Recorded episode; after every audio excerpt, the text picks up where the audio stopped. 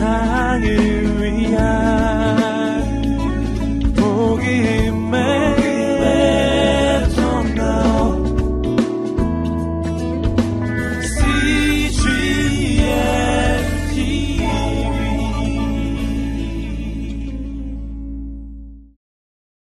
오늘 전체 말씀 한번 보도록 하겠습니다. 오늘 시편 중에서 가장 긴 어, 시편인데요. 119편입니다.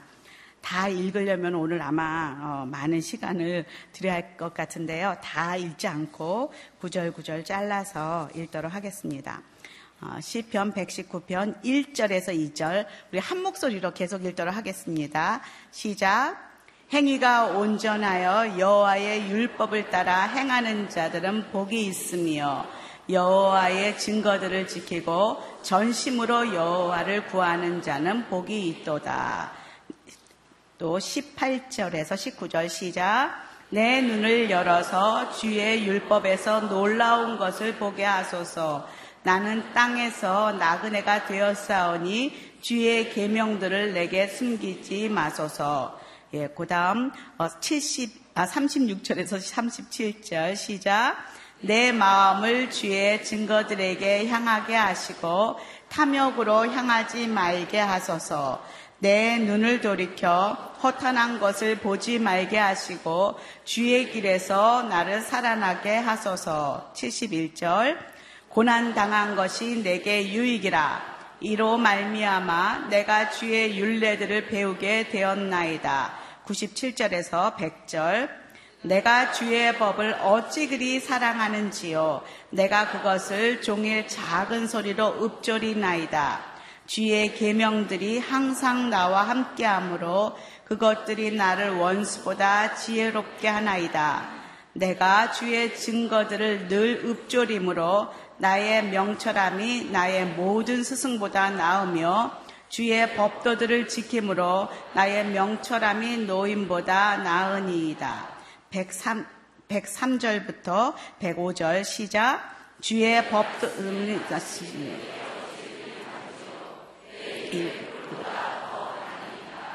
주의 말씀은 내 발의 등이요, 내 길의 빛이니이다. 말씀을 읊조려고 내가 새벽에 눈을, 떴나이다. 법을 살아가는 큰 평안이 있으니 그들에게 장애물이 없으리이다. 이른 양같이 내가 방황하오니 주의 종을 찾으소서. 내가 주의 계명들을 잊지 아니하니이다. 예, 아멘. 할렐루야. 네, 양재 캠퍼스 섬기는 이상준 목사입니다.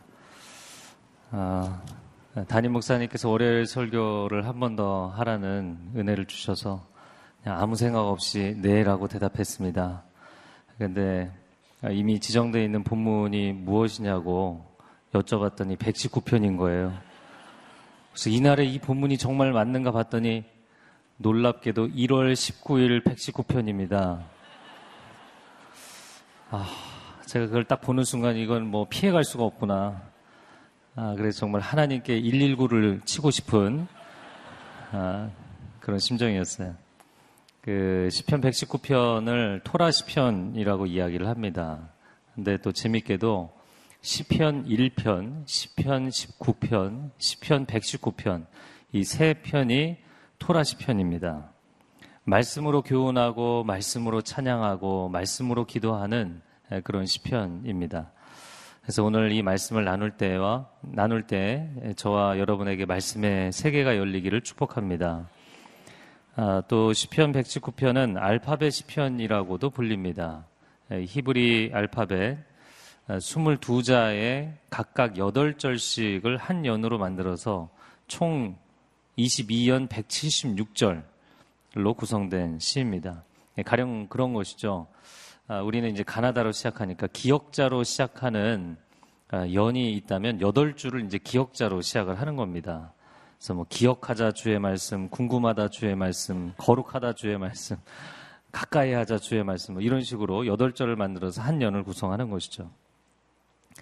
인간의 모든 언어로 하나님의 말씀을 기리고 또 인생과 세상에 대한 깊은 지혜를 통찰을 하도록 해주시는 이 지혜 문학적인 명시선집이 시편 119편입니다. 그래서 다 읽으면 예, 시간이 다 지나가기 때문에 아주 중요 구절 몇 구절만 보도록 하겠습니다. 오늘 본문의 1절, 2절 말씀 먼저 같이 읽어보겠습니다. 시작. 행위가 온전하여 여호와의 율법을 따라 행하는 자들은 복이 있으며 여호와의 증거들을 지키고 전심으로 여호와를 구하는 자는 복이 있도다. 그런데 원어상으로는 히브리 텍스트는 시편 1편 1절처럼 복이 있도다. 복 있는 사람은 이렇게 시작을 합니다. 사실은 시편 1편과 119편의 첫 시작이 동일하게 시작이 되는 것이죠. 그래서 복 있는 사람은 어떤 사람이냐면 행위가 온전한 사람. 개혁 성경에서는 행위 완전이라고 되어 있는데 개혁 개정에서는 행위 온전이라고 되어 있습니다. 왜냐하면 완전하신 분은 오직 하나님 한 분뿐이시기 때문이죠. 그런데 그 완전하신 하나님이 불완전한 인간에게 임하셔서 여백을 채워주실 때 그 인생이 온전해지는 것입니다. 그래서 행위 온전한 사람은 어떤 사람인가? 119편 아, 하반절에 율법을 따라 행하는 사람, 하나님의 말씀이 삶의 기준이 되는 사람입니다. 그는 기울었다가도 그 삶이 제자리로 돌아옵니다. 무너졌다가도 그 삶이 제자리로 돌아옵니다. 왜냐하면 분명한 삶의 기준점이 있기 때문이죠. 어, 우리가 세상을 볼 때 그 어디에도 완벽한 사람은 존재하지 않습니다. 인생을 살아가면서 완벽 주의라고 우리가 보통 표현을 하는데 사실 완벽주의라는 것은 완벽할 수 없는 인간이 완벽을 추구하는 것이에요. 세상에 존재하지 않는 것을 추구하면 그 인생은 반드시 불행해지게 돼 있어요. 그러나 하나님이 보시기에 온전한 인생은 가능하다는 것입니다. 성경에서는 노아나 욥을 오늘 이 본문이 표현하는 온전하다, 탐임이라는 단어인데 이 온전하다는 동일한 단어로 설명을 합니다. 그래서 온전한 인생이라고 표현했어요. 그러면 노아나 욥이 실수가 없거나 인생에 부족함이 없었기 때문이 아닙니다. 사실 그런 부분이 있었지만 하나님을 뜨겁게 사랑했고 하나님의 말씀에 진지하게 순종하는 삶을 살았기 때문이에요. 저와 여러분의 평생에 이 하나님의 말씀을 사랑하고 사모하는 축복이 있기를 바랍니다. 그래서 이절에는 이 온전한 인생을 뭐라고 표현을 했냐면 전심으로 여호와를 구하는 인생이다. 이렇게 표현을 합니다. 온 마음과 뜻과 정성을 다해 주 너의 하나님을 사랑하는 그런 인생. 그러면 왜 온 마음인가? 이 온 마음을 한자로 하면 전심이죠. 저는 묵상하는 가운데 전심이 아니면 진심이 아니에요. True heart, 진실한 마음이라는 것은 whole heart. 그 마음이 전체가 돼야만 진심인 거예요. 그래서 가끔 사람들이 아, 내가 당신을 사랑합니다. 이렇게 사랑 고백을 해놓고 뒤돌아서면 변심하는 거예요. 어, 그러면 당신의 그 고백이 무엇이었느냐? 아, 나는 그때는 진심이었다. 아니요. 진심이라는 것은 처음 마음과 나중 마음이 동일한 것이고, 진심이라는 것은 지정의 전 인격이 부어지는 고백을 하는 것이 진심이에요. 여러분, 그렇게 주님을 진심으로, 전심으로 사랑하는 사람, 그런 사람이 온전한 인생이다 이야기를 합니다. 그리고 그런 사람이 복된 인생이라고 선언을 하며 119편이 시작을 합니다. 복 있는 사람은 여호와의 율법을 즐거워하여 그 율법을 주야로 묵상하는 자로다. 그래서 복 있는 사람은 이 생명의 말씀이 자기 인생의 기준이 되고 방향이 되고 길이 되는 사람입니다. 왜 그러냐면 오늘 본문의 1절에 율법을 따라 행한다. 근데 이 율법이라는 단어가 원어상으로는 토라. 예, 우리가 모세오경을 이야기할 때 토라라고 이야기를 하는데 토라의 원어적 개념은 길을 가리킨다라는 표현이에요. 방향 표시라는 것이죠. 인생이 어떤 길을 가야 되는지 어느 방향으로 가야 하는지를 보여주는 것이 토라입니다. 그래서 하나님의 말씀은 우리 인생의 내비게이션이 되는 것이죠. 우리가 알지 못하는 길을 갈 때 내비게이션을 켜놓고 가면 그 내비게이션이 우리의 인생의 길을 인도해요. 한 번도 가보지 않은 인생의 길을 걸어가지만 말씀이 우리의 인생의 길을 인도할 줄로 믿습니다. 자, 그런데 이런 복된 말씀을 그러면 어떻게 읽어야 할 것인가? 18절과 19절 말씀 한번 같이 읽어보겠습니다. 시작. 내 눈을 열어서 주의 율법에서 놀라운 것을 보게 하소서. 나는 땅에서 나그네가 되었사오니 주의 계명들을 내게 숨기지 마소서. 이 복된 말씀을 저자가 뭐라고 이야기를 하냐면 내 눈을 열어서 보여주십시오. 그리고 19절에서는 내게 숨기지 말아주옵소서 요청을 합니다. 왜 그러냐면 본래 인간에게 하나님의 말씀은 가려져 있기 때문이에요. 마치 여러분 매직아이 보신 적 있으시죠?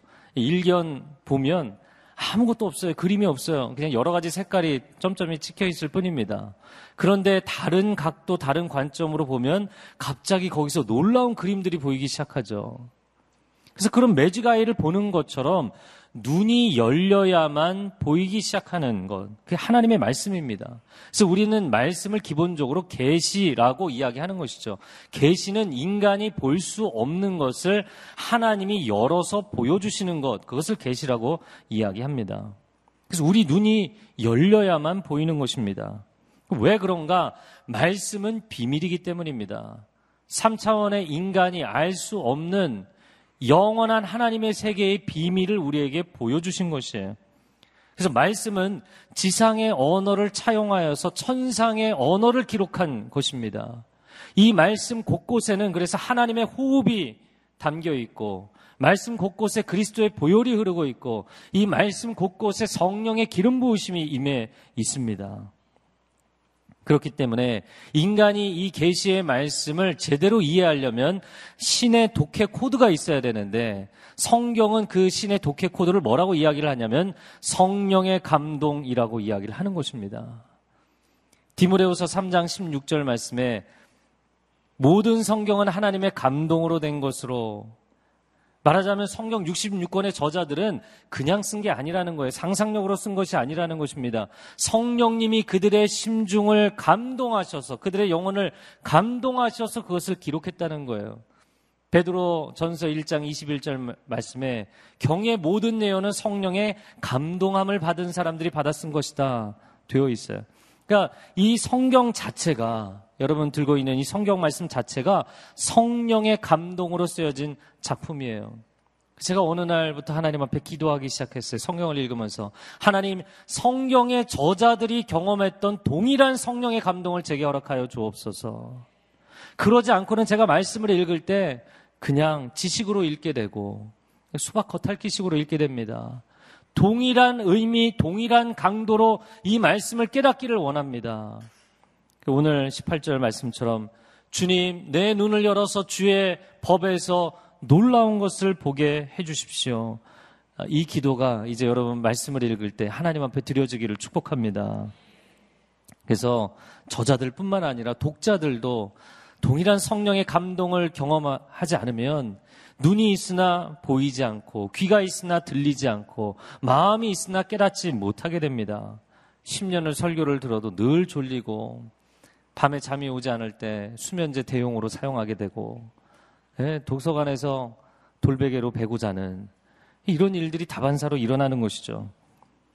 그러므로 성경을 읽을 때, 오, 하나님 내게 감동을 주십시오. 내가 이 말씀을 그냥 단순한 지식으로 쌓게 되면 말씀을 읽으면서도 깨닫지 못하여서 율법적인 신앙이 될까 두렵습니다. 하나님 앞에 사모하며 구하는 것이죠. 말씀은 보는 것이 아니라 보이는 것이다. 저를 한번 따라해 보시겠어요? 말씀은 보는 것이 아니라 보이는 것이다. 말씀은 내 눈으로 보는 것이 아니라 하나님께서 내게 보여주셔야 되는 것이에요. 말씀은 내가 작은 랜턴을 들고 조명하는 것이 아니라 성령의 감동이라는 거대한 설치라이트로 비춰주시는 것입니다. 그래야만 보이기 시작하는 것이죠. 자, 그렇게 하나님의 말씀이 깨달아지고 보였어요. 그 다음 문제는 무엇이냐면, 그렇게 말씀이 보였지만 내 마음이 그 말씀을 향하지 않으면 안 돼요. 36절 말씀에 같이 읽어보겠습니다. 36절. 내 마음을 주의 증거들에게 향하게 하시고 탐욕으로 향하지 말게 하소서. 말씀을 깨달았어요. 말씀의 의미도 알겠어요. 그런데 내 마음이 따라가지를 않는 경우가 있습니다. 하나님이 어디로 가라고 말씀하시는지는 알겠는데 내 마음이 쉽게 동의하지를 않아요. 이런 컨디션이 되면 엉뚱한 반응을 보이기 시작합니다. 말씀을 알, 알게 되었는데 깨달았는데 불순종하거나 외면하거나 말씀의 그 진의에 물타기를 하는 사람들이 있어요. 그래서 저자가 고백하는 것입니다. 내 마음을 주의 증거들에게 향하게 해주십시오. 내가 세상 탐욕을 향하는 것이 아니라 주의 말씀을 향하게 해주십시오. 세상에서도 바라봄의 법칙이라고 이야기를 하는 것이죠. 사람은 바라보는 그 대상을 닮아가게 되어 있습니다. 모세가 40일간 시내산에 올라가서 하나님의 임재를 바라보았기 때문에 그가 내려올 때는 얼굴이 햇빛과 같이 빛나게 된 것이죠. 산상수훈에서 마음이 청결한 자는 복이 있나니 그들이 하나님을 보게 될 것이다. 근데 저는 이 말씀을 묵상하면서 정반대의 문장도 성립이 된다 생각합니다. 하나님을 본 자는, 하나님을 바라보는 자는 마음이 청결할 수밖에 없어요. 바라봄의 대상을 닮아가기 때문인 것이죠. 우리는 매일 우리가 바라보는 그 대상을 닮아가게 돼 있고 그 대상의 대상을 우리의 중심에 품게 돼 있어요. 돈만 늘 묵상하는 사람은 그 마음이 탐욕으로 가득 찰 수밖에 없고 음란한 생각만 하는 사람은 그 마음이 더러워질 수밖에 없습니다. 그러나 하나님의 말씀을 대면하는 사람은 그 심령이 거룩하고 정결해지는 줄로 믿습니다. 마음의 성화가 성화의 핵심이고 본질입니다. 37절에 동일한 맥락으로 이야기를 합니다. 내 눈을 돌이켜 허탄한 것을 보지 말게 하시고 주의 길에서 나를 살아나게 하소서. 허탄한 것을 보지 않고 주의 말씀을 보기를 원합니다. 예, 또 다른 표현으로 이야기를 하자면 노출의 법칙이죠. 사람은 자기가 노출되는 환경에 반드시 영향을 받게 돼 있어요.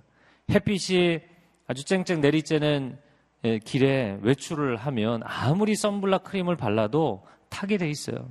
얼굴이 진해지게 되어 있습니다.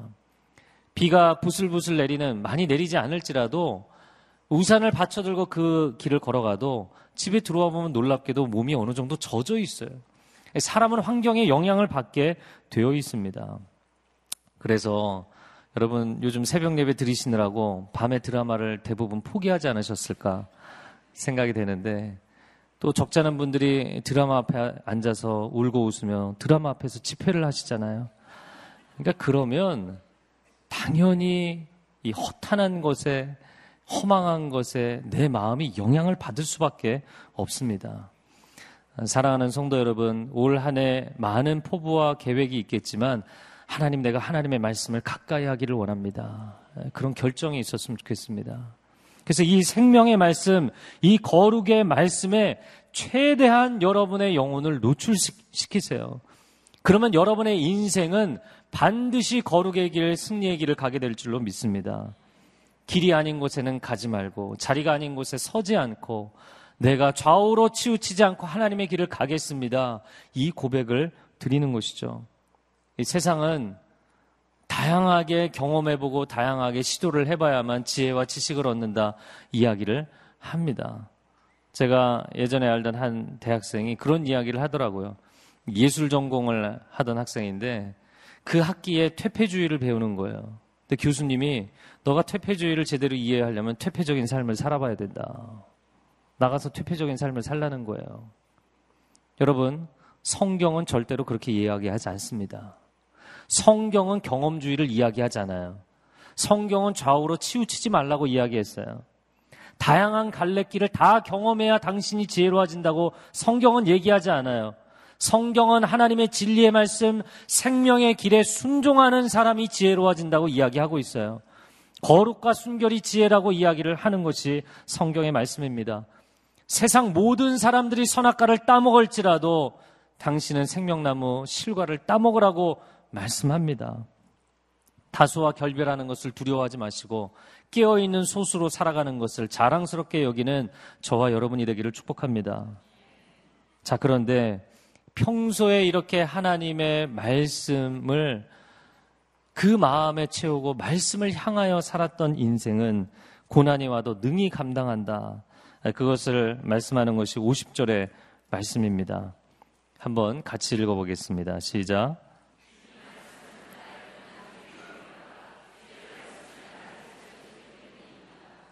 이 말씀은 나의 고난 중에 위로라. 고난 중에 유일하게 내게 위로가 되는 말씀. 내 인생을 나를 살리신 말씀. 왜냐하면 이 말씀이 물 없는 사막 가운데 오아시스와 같은 것이고 기근 중에 엘리야를 만나서 양식이 끊이지 않았던 사르밧 과부의 경험과도 같은 것이죠. 인생의 깊은 고난 중에는 하나님 외에는 나를 위로하실 리가 없어요. 하나님만이 내게 위로가 되시고 하나님의 말씀만이 내게 위로가 되는 것이에요. 욥의 세 친구가 욥이 고난 가운데 있을 때 위로하겠다고 찾아왔는데 위로가 되기는커녕 고통을 주었어요. 사람들의 마음은 공감이 되지 않아요. 사람들의 마음은 위로가 되지 않아요. 그 고난 가운데 아무도 내 곁에 없는 그 순간에는 하나님의 말씀만이 내게 위로가 되는 줄로 믿습니다. 그래서 시편 119편도 고난에 대한 메시지가 매우 많습니다. 71절 말씀을 제가 읽어드리겠습니다. 고난 당한 것이 내게 유익이라 이로 말미암아 내가 주의 윤례들을 배우게 되었나이다. 고난이 내게 유익이라. 그럼 왜 유익인가? 그 앞에 67절에 보면 고난 당하기 전에는 내가 그릇 행하였기 때문이에요. 내 인생에 고난이 찾아오기 전에는 하나님 곁을 떠나 있었어요. 근데 고난을 당하고 나니까 하나님 외에는 내게 인생에 위로가 없거든요. 하나님의 말씀 외에는 내 인생에 도움이 되지 않거든요. 그러니까 내가 찾던 세상 친구들 다 내려놓고 내가 추구하던 세상의 부귀영화들 다 내려놓고 하나님 앞에 나오게 된 것이에요. 그래서 고난이 내게 유익이 되었다 이야기를 하는 것이죠. 어려울 때 친구가 진짜 친구다 그런 이야기를 합니다. 정말 내 인생이 어려울 때 내게 큰 위로가 되신 이 하나님의 말씀이 나의 평생의 가장 좋은 친구가 되시는 줄로 믿습니다. 그런데 저는 이 본문을 보다가 놀란 것이 있어요. 그것은 무엇이냐면 71절에 고난당하는 것이 내게 유익이라 라고 되어 있는 이 유익이라는 단어가 히브리 텍스트에는 뭐라고 써 있냐면 토브라는 단어라고 써 토브라는 단어를 썼어요. 이 토브라는 단어는 좋다, 선하다 그런 뜻이에요. 그래서 제가 궁금해서 65절부터 72절이 히브리 알파벳 중에 아홉 번째에 해당하는 타우라는 어, T자 사운드로 시작이 됩니다. 그런데 재밌게도 65절에 주의 종을 선대하셨나이다. 이 선대도 토부고요. 66절에 좋은 명철의 좋은도 토부고 68절에 주는 선하사 이 선하다도 토부입니다. 72절에 천천 금은보다 좋으니다. 이 좋다도 토부라는 단어를 사용했어요. 토부는 선이에요. 근데 성경에서 이 토부라는 단어를 가장 먼저 사용한 것이 창세기 1장입니다. 여호와 하나님이 6일간 세상을 창조하시고 하나님이 보시기에 좋았더라. 이 좋았다라는 단어. 네, 하나님이 뜻하신 그대로 되는 것 그것이 선이라는 것입니다. 그러면 고난 중에 있는 내 인생을 선하다라고 선언을 하신 거예요. 어떻게 고난 가운데 있는 인생이 선할 수 있는가? 그것은 인생의 모든 비본질을 내려놓고 본질만이 남기 때문이에요. 그리고 그 본질은 바로 하나님이세요. 아무도 내 곁에 함께 해주지 않을 때 하나님만이 내 곁에 남으시는 거예요. 하나님이 내 인생의 유일한 구원이고 소망이라는 것을 깨닫게 되기 때문에 이 고난이 내게 선이 되었다라는 것이죠. 물론 인간이 생각하는 선과 하나님이 생각하는 선은 다를 때가 많습니다. 내가 생각하는 내 인생의 최선과 하나님이 바라보시는 내 인생의 최선은 다를 때가 많이 있어요. 그러나 성경은 분명히 이야기하는데 하나님이 부재하시는 선은 악이 되는 것이고 하나님이 함께 하시면 악도 선으로 변한다라고 이야기하시는 것입니다. 하나님이 없는 권력과 재물은 사울의 비참한 결말에 이르게 되는 것이고 하나님이 함께 하시면 이 빈들의 고난조차도 다윗의 승리로 결론이 나는 줄로 믿습니다. 그래서 당신의 고난도 하나님이 함께 하시면 선이 될 수 있다. 이것을 선언하는 것이 71절의 말씀이에요. 내가 볼 때는 이거는 결코 좋은 게 아니에요. 이거는 악이에요. 이건 어둠이에요. 이거는 받아들이고 인정하고 싶지도 않은 것이에요. 그런데도 하나님 분명히 말씀하십니다. 내가 너와 함께하면 고난도 선이 될 것이다. 그래서 요셉이라는 인물은 종살이 옥살이를 하는데 성경이 뭐라고 이야기를 합니까? 형통하다. 저는 그거 읽다가 웃었어요. 아니 종살이 옥살이가 형통하지 못해서 하는 거잖아요. 근데 종살이 옥살이를 해도 하나님이 그와 함께 하시면 그 인생은 형통하다는 거예요. 왜? 거기서부터 치고 올라갈 것이기 때문에 그의 인생은 오르막길을 갈 것이기 때문에 그 인생은 선이 될 줄로 믿습니다. 자, 오늘 시편의 시편 119편의 97절부터 100절까지 말씀 한번 같이 한 목소리로 읽어보겠습니다. 시작. 내가 주의 법을 어찌 그리 사랑하는지요. 내가 그것을 종일 작은 소리로 읊조리나이다. 주의 계명들이 항상 나와 함께하므로 그것들이 나를 원수보다 지혜롭게 하나이다. 내가 주의 증거들을 늘 읊조림으로 나의 명철함이 나의 모든 스승보다 나으며 주의 법도들을 지킴으로 나의 명철함이 노인보다 나으니이다. 제가 사실 이 구절을 처음 봤을 때 정말 눈을 씻고 다시 봤어요. 원수보다 지혜롭게, 스승보다 명철하게, 노인보다 명철하게 라는 과감한 고백을 했어요.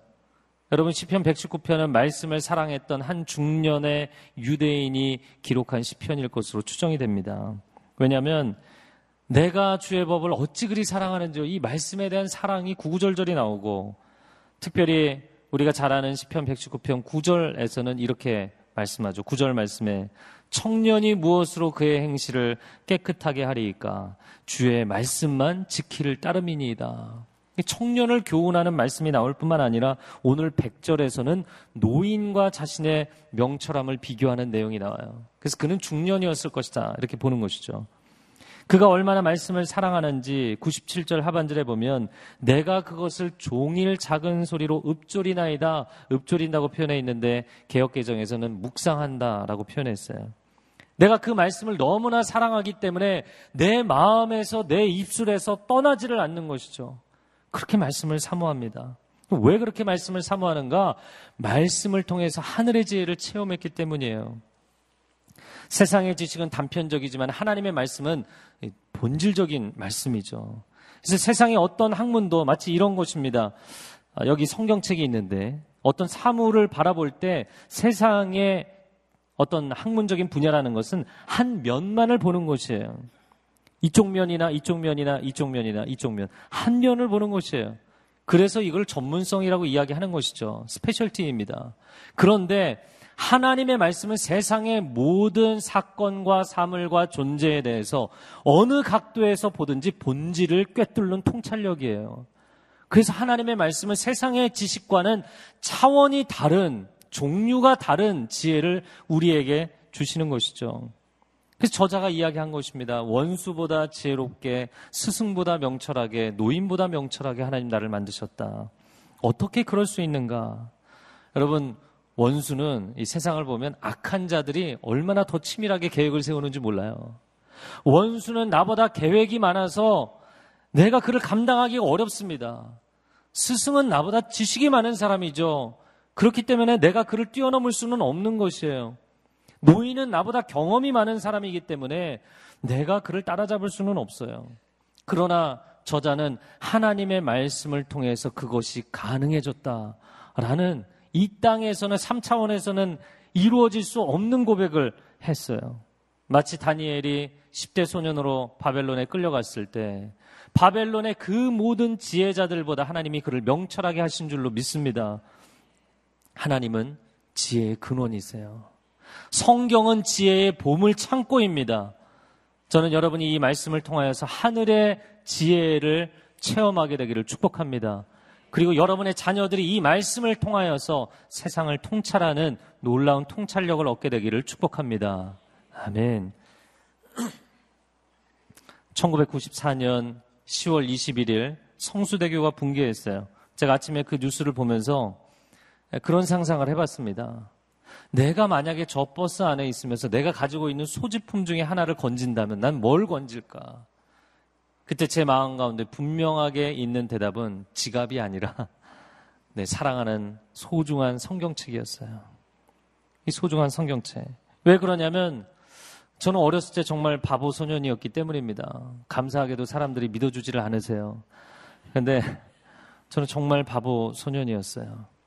지혜가 없는 사람이었어요. 상상력도 없었어요.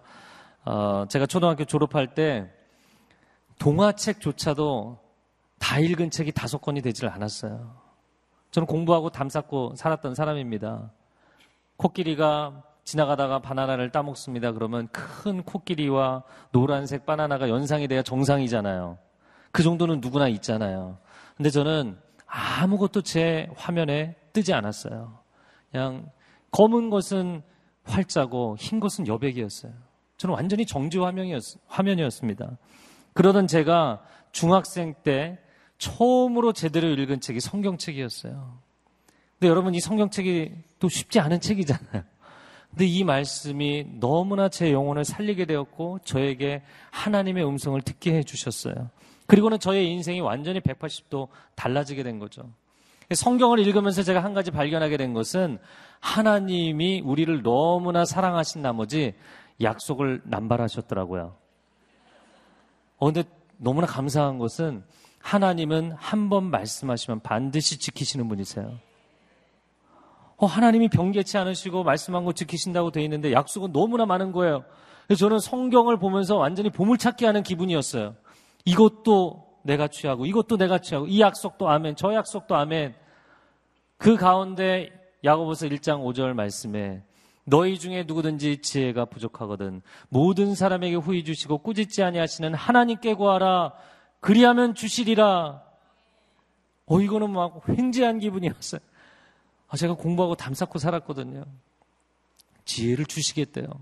그래서 제가 제일 어려워하는 과목이 수학이었는데 수학 정석 겉페이지를 펴서 여기다가 야고보서 1장 5절에서 8절을 써놨어요. 자, 그 다음에 이제 문제를 풀 때 공식을 보고 기본 예제를 풀 때는 공식만 대입하면 풀리잖아요. 근데 심화 문제로 들어갈수록 안 풀리는 거예요. 자, 문제가 안 풀리면 뭐를 보나요? 아니요. 야고보서 보는 게 아니라 해답을 보죠. 일단 학생이 정직해야죠. 문제가 안 풀리면 해답을 보는 거예요. 근데 그 해답이 10줄 이상으로 아주 자세하게 쓰여 있는데 절망적인 건 뭐냐면 그 친절한 해답이 이해가 안 돼요. 여러분 자녀들이 공부 열심히 안 하려는 게 아닙니다. 자기 한계를 경험하는 거예요. 사업에서도 관계에서도 한계가 있지 않습니까? 자기 한계를 경험하면 그때 절망하는 거예요. 그럼 예전에는 책 덮고 그냥 나갔어요. 근데 이제는 어떻게 해요? 책을 덮고 겉표지를 펴고 말씀을 야고보서 1장 5절에서 8절을 하나님께 읽어드리는 거예요. 하나님, 제가 먼저 요구한 적 없습니다. 하나님이 먼저 제게 약속하신 겁니다. 제게 지혜를 주십시오. 기도하고 다시 펴서 해답을 읽는데 해답이 이해가 되는 거예요. 할렐루야. 그렇게 기적 같은 체험들을 반복하다 보니까 공부하는 게 재밌어졌어요. 그리고는 이 공부가 그 다음에 성경 공부로 이어졌어요. 낮에 한두 시간씩 성경을 읽고 밤에 예배당에 가서 캄캄한 밤에 불을 다 꺼진 예배당에서 성경책을 펴놓고 하나님께 질의 응답했어요. 하나님 제게 말씀을 가르쳐 주시기를 바랍니다. 제게 말씀을 가르쳐 줄 선생님이 없습니다. 앞뒤 문맥을 보아도 주, 관주를 보아도 제가 이해가 안 됩니다. 근데 하나님께서요, 제가 그렇게 선생님을 구할 때 제게 주셨던 말씀이 있어요. 마태복음 23장 8절 말씀에 너희는 랍비라 칭함을 받지 말라. 너희 선생은 하나요. 할렐루야. 너희에게 유일한 선생, 유일한 지도자, NIV 성경에는 메스터라고 되어 있는데 너희에게 유일한 메스터, 사부가 계신데 그분은 그리스도이시다. 제가 그 구절을 읽는데 성령의 감동 가운데 주님이 제게 말씀하신 것은 오늘부터 내가 너의 스승이 되어 주겠다. 제가 그래서 얼른 사부 네? 고백을 하고 제가 문화생으로 들어갔어요. 그리고 매일같이 하나님께 제가 알지 못하는 말씀들을 한밤중에 아무도 없는 그 예배당에 가서 질문했어요. 근데 놀랍게도 하나님이 관주에도 없는 관련 구절들을 창세기부터 계시록까지 띄워주시기 시작했어요. 팝업 창이 열리듯이 나중에는 암실에서 슬라이드 필름이 돌아가는 것처럼 하나님 보여주셨어요. 너무너무 성경 공부가 재미있는 거예요. 그리고는 기도로 옮겨갔어요. 예전에는 그냥 다다다다 그냥 내가 원하는 기도 제목만 얘기했는데 이제는 내가 질문하고 하나님 내게 말씀해 주시는 듣는 기도를 하기 시작했어요. 삶의 현장에서도 듣는 기도가 열리기 시작했어요. 하나님의 지혜의 말씀, 생명의 말씀, 정말 머리도 안 좋고 건강도 안 좋고 성질도 안 좋아서 거의 포기했던 한 소년의 인생을 건져주신 이 생명의 말씀. 하나님 이 평생에 이 생명의 말씀을 증거하며 살고 싶습니다. 고백하게 된 것이죠. 여러분, 성경은 인생과 세상의 매뉴얼이 되는 줄로 믿습니다.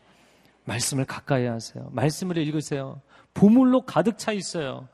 하나님의 약속은 반드시 이루어집니다. 아멘으로 화답하는 사람에게는 반드시 이루어지게 돼 있어요. 사람에게 질문하면 사람의 대답을 듣게 돼 있고 하나님께 질문하면 하나님의 대답을 듣게 되어 있어요. 자, 이제 100절을 했는데 끝날 시간이 다 됐어요. 103절 말씀을 같이 읽어보겠습니다. 103절 시작. 주의 말씀의 맛이 내게 어찌 그리 단지요 내 입에 꿀보다 더 다니이다. 이렇게 말씀 체험을 한 사람은 말씀이 너무나 단 거예요. 말씀이 너무나 사랑스러운 것이에요. 105절의 말씀입니다. 주의 말씀은 내 발의 등이요 내 길에 빛이니이다. 그 말씀이 내 인생의 길을 비춰주시는 유일한 빛이 되기 때문에 그 말씀을 떠날 수가 없다는 고백입니다. 자, 그래서 148절 말씀에 주의 말씀을 조용히 읊조리려고 내가 새벽녘에 눈을 떴나이다. 내 인생의 길을 비춰주는 말씀, 이 사랑하는 말씀을 읽기 위해서 새벽 미명에 일어나고 한밤중에도 말씀을 읽는 주야로 말씀을 묵상하는 인생이 되었다. 165절에 그렇게 주의 법을 사랑하는 자에게는 큰 평안이 있으니 왜냐하면 하나님 놀라운 지혜를 주셨잖아요. 어떤 난관도 뚫고 나갈 수 있는 길을 보여주시는 거예요. 평안이 있으니 그들에게 장애물이 없으리로다. 인생의 하이웨이 고속도로가 뚫리는 것이죠. 마지막 176절 말씀입니다. 같이 읽겠습니다. 시작. 이른 양같이 내가 방황하오니 주의 종을 찾으소서 내가 주의 계명들을 잊지 아니함이니이다. 여러분, 내가 아무리 인생에 방황을 해도 다시 오뚜기 같이 설 수 있는 것은 말씀이 나를 붙잡아 주시기 때문이라는 거예요. 1절에 행이 완전한 자는 주의 법을 삶의 기준으로 삼는 사람. 마지막 176절에 그 인생이 완벽하다는 것이 아니라 온전한 인생이란 주의 말씀을 찾아 다시 돌아오는 인생이 되는 것입니다. 저와 여러분이 그런 삶이 되기를 축복합니다. 함께 기도하겠습니다. 사랑하는 주님, 우리 인생이 망망대해를 표류하는 것처럼 방향을 상실하고 길을 잃어버렸을 때 저 멀리서 내 인생에 등불을 비춰주시는 주의 말씀이 있기에 내가 인생의 소망의 항구로 나아갈 수 있게 되는 줄로 믿습니다. 말씀이 내 인생의 모든 해답이고, 말씀이 내 인생의 모든 능력이 되는데, 이 말씀을 곁에 두고도 사람들에게서 세상에서 답을 찾고자 했던 건 주님 용서하여 주옵소서. 주님 이 말씀이 내게 하늘의 지혜와 하나님의 능력의 손길이 되는 그러한 체험이 이 한 해에 있게 하여 주시옵소서 함께 통성으로 기도하겠습니다. 오 사랑하는 주님 말씀의 시편 119편을 통하여서 하나님의 말씀이 우리에게 얼마나 소중한지 얼마나 놀라운 생명의 능력이 되는지 지혜의 능력이 되는지 우리 가운데 말씀하여 주시니 감사합니다. 이 말씀이 우리에게 능력으로 체험되고 하나님의 음성으로 경험되고 그리스도의 치유하시는 보혈의 능력이 되며 성령의 감동하심으로 경험될 수 있도록 오 주님 우리의 삶 가운데 역사하여 주시옵소서 임재하여 주시옵소서 세일을 행하여 주시옵소서 말씀을 가까이 하는 인생이 되게 하여 주시옵소서. 주님의 임재를 구하며 나아갑니다. 주님의 임재를 구하며 나아갑니다 사랑하는 주님, 세상의 왕들은 역사책을 끼고 교훈을 얻지만 하나님이 세우신 이스라엘의 왕들은 율법책을 곁에 두고 하늘의 지혜를 구하며 섬겼습니다. 말씀이 우리 인생의 유일한 희망과 길이 되게 하여 주옵소서 예수 그리스도의 이름으로 기도합니다. 아멘.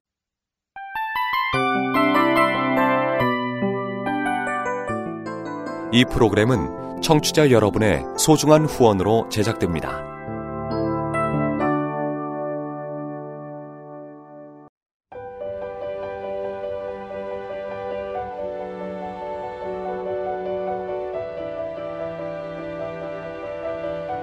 세상에는 수많은 교회들이 있지만 더 깊이 있는 말씀 강해를 찾기 위해 크기로만 교회를 선정하지 않습니다.